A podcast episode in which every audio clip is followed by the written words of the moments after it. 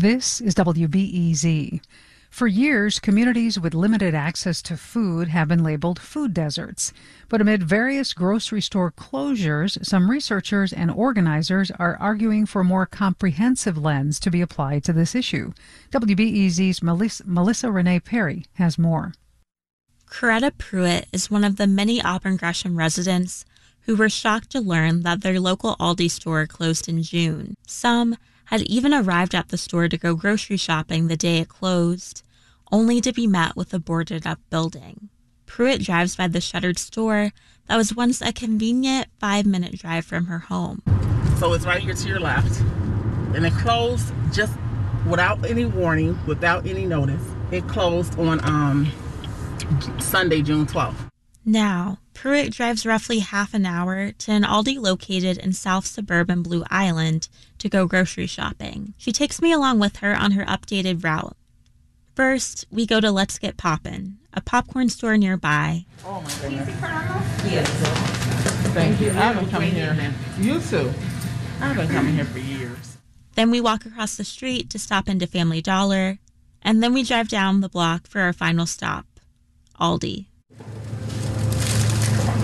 So there's usually like a few items I come in here and get. Mm-hmm. Especially with the spinach being as reasonable as it is, $1.49. Pruitt grabs staple items for her household spinach, grapes, some cans of chicken noodle soup, along with more exciting items like flavored water and ice cream. And now ice cream, and we're ready to rock and roll. Then she checks out, and we head back to Auburn Gresham. By this time, it's been well over an hour since we first left. Even Auburn Gresham's alderman, David Moore, says that Aldi gave him no notice of the closure. So, what happened? In a statement, Aldi blamed declining sales and repeated burglaries. But Moore disagrees. He says the only two incidents that he is aware of took place during the widespread civil unrest in the summer of 2020. And his office immediately responded by increasing police presence at the store. And the Aldi's, when during the civil unrest, was the only store that was open during the Auburn Gresham community because we were able to protect that one. In October of last year, the Aldi in West Garfield Park closed in an almost identical fashion. Shortly after this closure, West Garfield Park Save a Lot temporarily shut down, leaving an entire community without a grocery store. Shania Davis is the executive assistant for the Garfield Park Right to Wellness Collaborative. Currently, the collaborative is working with the city to figure out how to fill the vacated space. Before the closure, Davis visited her neighborhood Aldi often. Since I've been here, I watched two grocery stores close. I found out that Aldi's was closing on my way to Aldi's to grocery shop. At the time, I didn't have a car. So it was like, okay, where are we going to, you know, go? How are we going to figure this out? Eventually, I had to get a car. Along with the Aldi closures in West Garfield Park and Auburn Gresham, Whole Foods announced it would be closing its Englewood location, the Southside neighborhood's largest grocery store. Opened in 2016, the Whole Foods was initially celebrated for its potential to bring healthier food options to the area. Now, collectively, these three closures have sparked widespread outrage, along with a larger conversation about the inequity of Chicago's food landscape.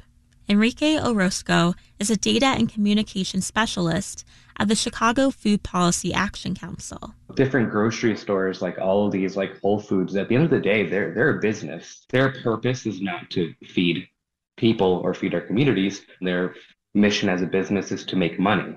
Food desert is a common term that has been used to describe areas with low food access.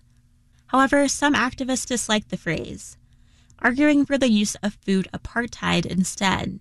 Orozco says labeling a community a food desert implies that low food access is naturally occurring and limits accountability. It's wrong to just assume that that's the way things are and it sucks that there are communities where there's no food. This came around because of very intentional and very systematic policies that were made by people. Calling the system for what it is, a food apartheid, also gives power back to people, gives power back to organizers. A 2018 study by local researchers found that overall, the number of supermarkets increased in the city of Chicago from 2007 to 2014. But there is little to no improvement in food accessibility in communities with low food access at the start of the study period. Daniel Block, one of the researchers, says that this pattern continues, with the south and west sides having the worst food access in the city. Block claims that this pattern is far from random. I like to think about maps of low food access as actually maps of disinvestment. So, you know, we see that those maps often align with historic maps of redlining. Store closes and it doesn't reopen. That's adds to that pattern of disinvestment. Regardless of Aldi's reasoning, its closure in Auburn Gresham has left the neighborhood reeling. Fitzgerald Cran, Director of Social Services at St. Sabina, runs a food pantry in Auburn Gresham. He's seen a spike in clients since the closure. I think a lot of people have made my food pantry their their uh, grocery store because of the fact that there aren't any, you know, within uh, maybe a mile or so radius from where they may live. Soon, the residents of Auburn Gresham may have another grocery store to choose from. The black owned company, Yellow Banana, recently received a $13.5 million grant to update and revitalize Save a Lot stores across the city. As part of this grant, Yellow Banana plans to buy and reopen a shuttered Save a Lot location in Auburn Gresham by the end of this year. They also plan on renovating the Save a Lot in West Garfield Park.